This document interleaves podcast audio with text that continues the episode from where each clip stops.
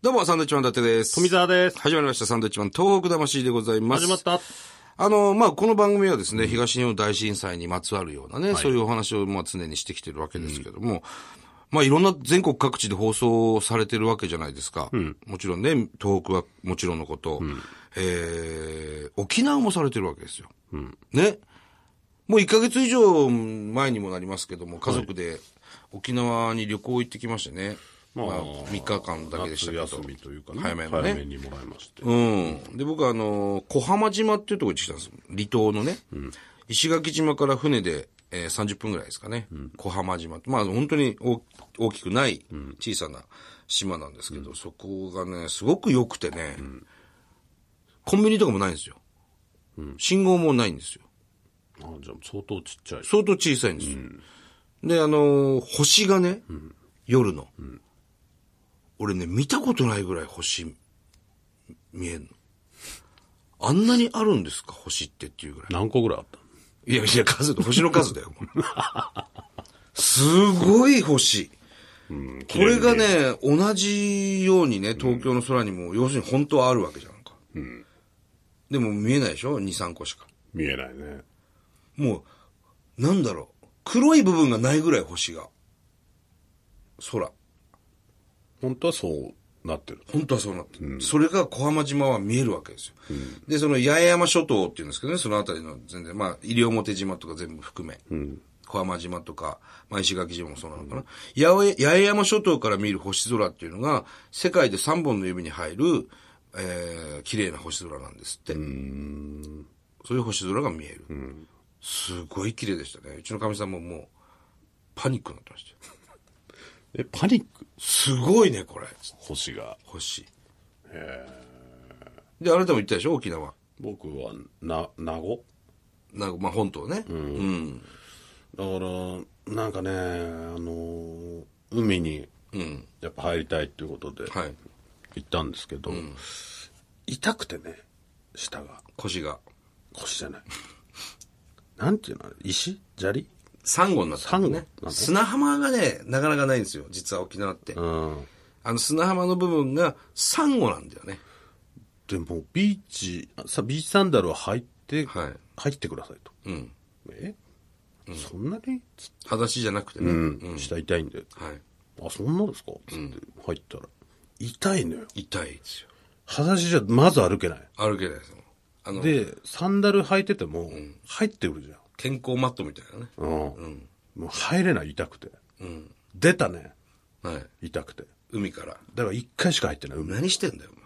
ずっとプール入ってただからちょっとテンションが下がった僕が行ったプ海、もう僕らも海入りましたけど、石垣島と小浜島でね、両方入ったんだけど、産後用のなんか靴ありましたよ。それまあだかもら無料で。探せばあるんだけど、なんかちょっとそこまでしてっていうのあるじいやいや、なんかみんなそれ履いてたから。ゃん。で、一人も入ってないのよ、海に。 入るんだけどみんな。やっぱすぐ出る。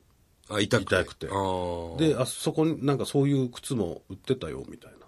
あ、わざわざ買うってことか。うんだ、買って、うん。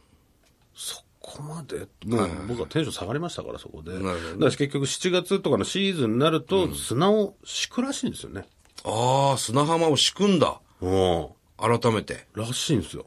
へえ。だから、その、夏休みとか来た人は普通に入れるけど、ビーチになってんだ。そう。シーズン前で人が少ないから、まだ砂敷いてないんですよね。産後状態そうそう。こっちは楽しみにして行ってるから、もうテンションがガーッと下がって。もうバナナボートは乗りましたけど、乗ったの乗りますよ、それは。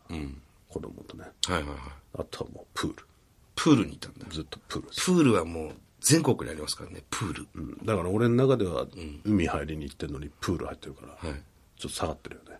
水溜めてるとこに入ってるわけですからね、沖縄まで行まっあて。まあ、いいとこだったんですけど、えで、子供とね、かみさんと行けて、で、子供に帰ってきて、一番何が楽しかったって言ったら、その家から持ってった任天堂スイッチだった。え何してんだよ、そんなもん ですよ。お前親としてはな子かな供っか。て、そんなもんですよ。あはしゃいでたんだけどね。あ、はいはいは一番楽しかったのはボンバーマンだった。い。なるほどね。俺とやったボンバーマンが一番楽しかったまたやりたいね。つって家でできましたね。沖縄でまたやりたいね。つってね。なんで沖縄まで行ってボンバーマンやるって、 まあちょま。ったと残念でしたね。だからその海をまあまあま楽あしみまにあしてた、もん思い出には残ってるはずですよ、それは。うん。それはね。うちの娘もね、やっぱり一番印象に残ったのはヤモリさんだと。あーヤモリがすごいですよ、とか、あの、家に。で、まあ、あの、屋外、まあ、屋内とかね、あの、家、家を守るって書いてやヤモリって言うんですよ。で、向こうではもう、害虫じゃないと。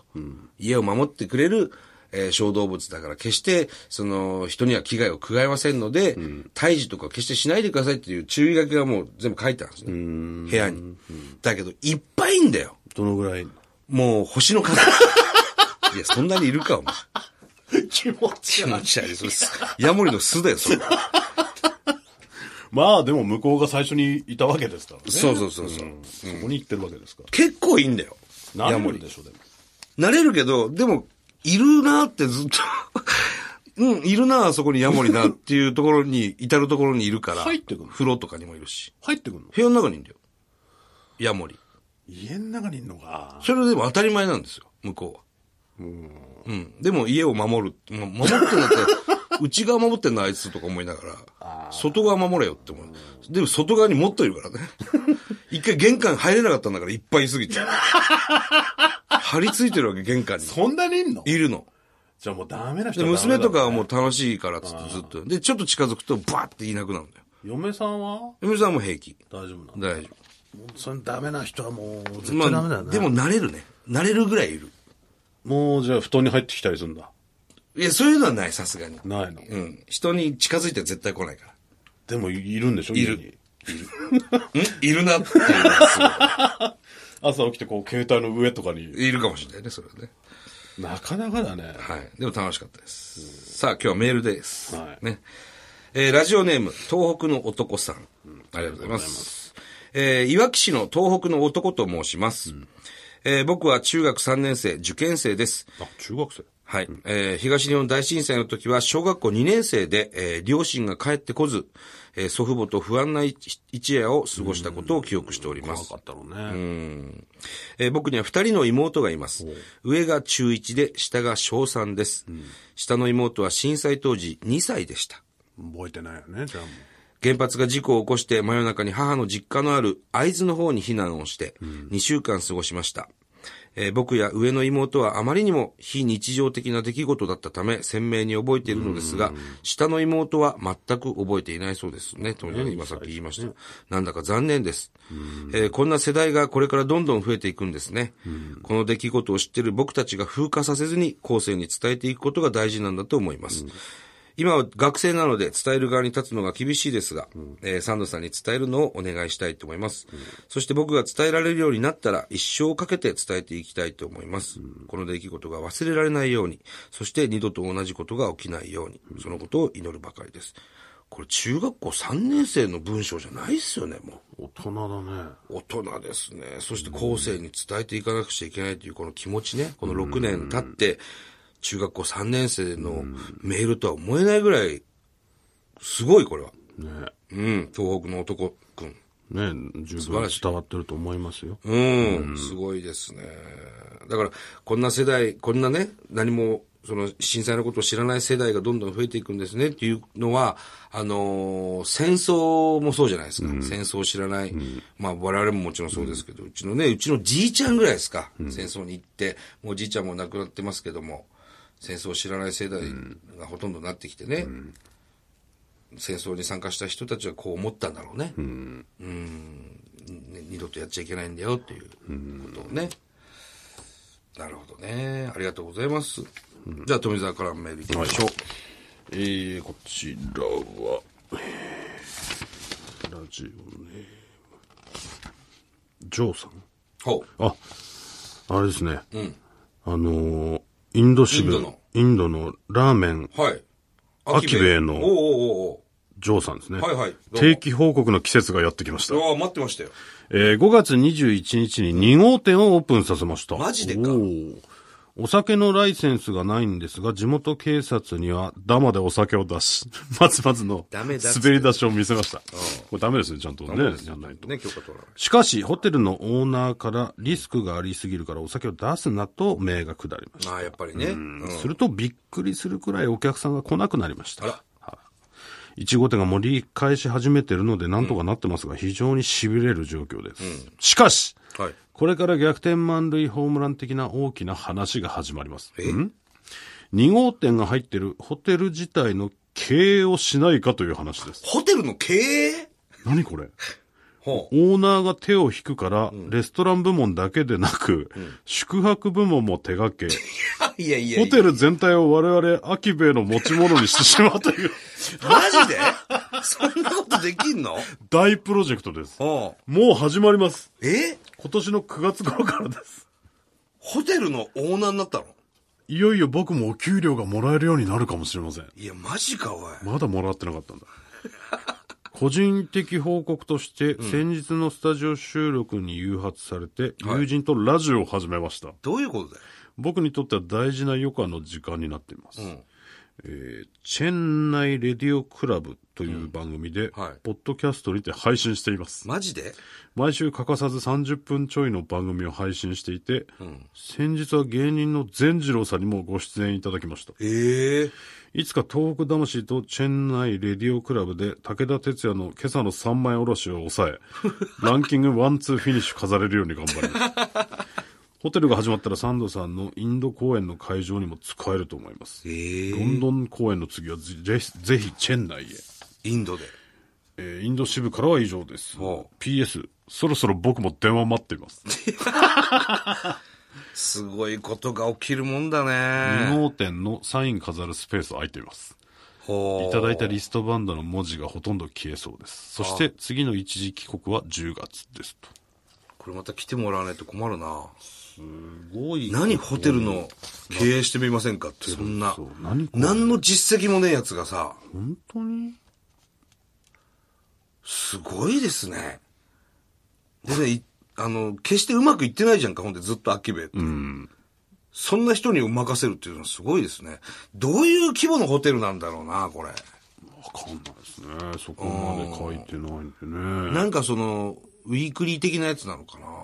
ビジネスホテルみたいな。でも、ねえ、一泊いくらとかさ、星い希望をねただいてんのとか、知りたいな。ちょっと知りたいね。ガイドブック載ってるレベル。まあ、それはないか。さすがに。なんでやめんだって話だもんね、オーナーじゃあ。まあね、うまくいってないのかな。でっも、ホテルについてるご飯屋さんだったわけでしょアキベイが。ていうことじゃないですか、2号店がね。食事がつ、食事ができるとこがついてるホテルって、まあまあのホテルですよね、でもね。ああ、日そう本食だから、しかそうも。だよね、ある程度でかくないと。ないもんな。でも、急に、そのアキベイのホ人テがル経営しないってな るのいや、やったことないんだよって断れよ。すごいな。始めるわけですからね。うん。で、やっと給料もらえると。いや今までもらってなかったんだ、やっぱりっていうね。うん。で、ポッドキャストを始めてるの。何なんだよ、もう。展開がすごいな。一個ずつにしてくれよ、報な告。なんで善次郎さん出てんのいや、わかんない。なん、なんなのこれ夢の話何これ不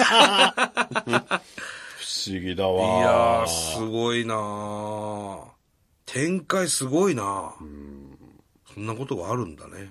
これはちょっと本当詳しく話聞かないとわかんないですね。9月からそのレストラン、んホテル経営して、10月には帰ってきちゃうの大丈夫帰ってきてそんな大事な時期に。いや、だから雇うんじゃないの、向こうで。従業員、さすがに。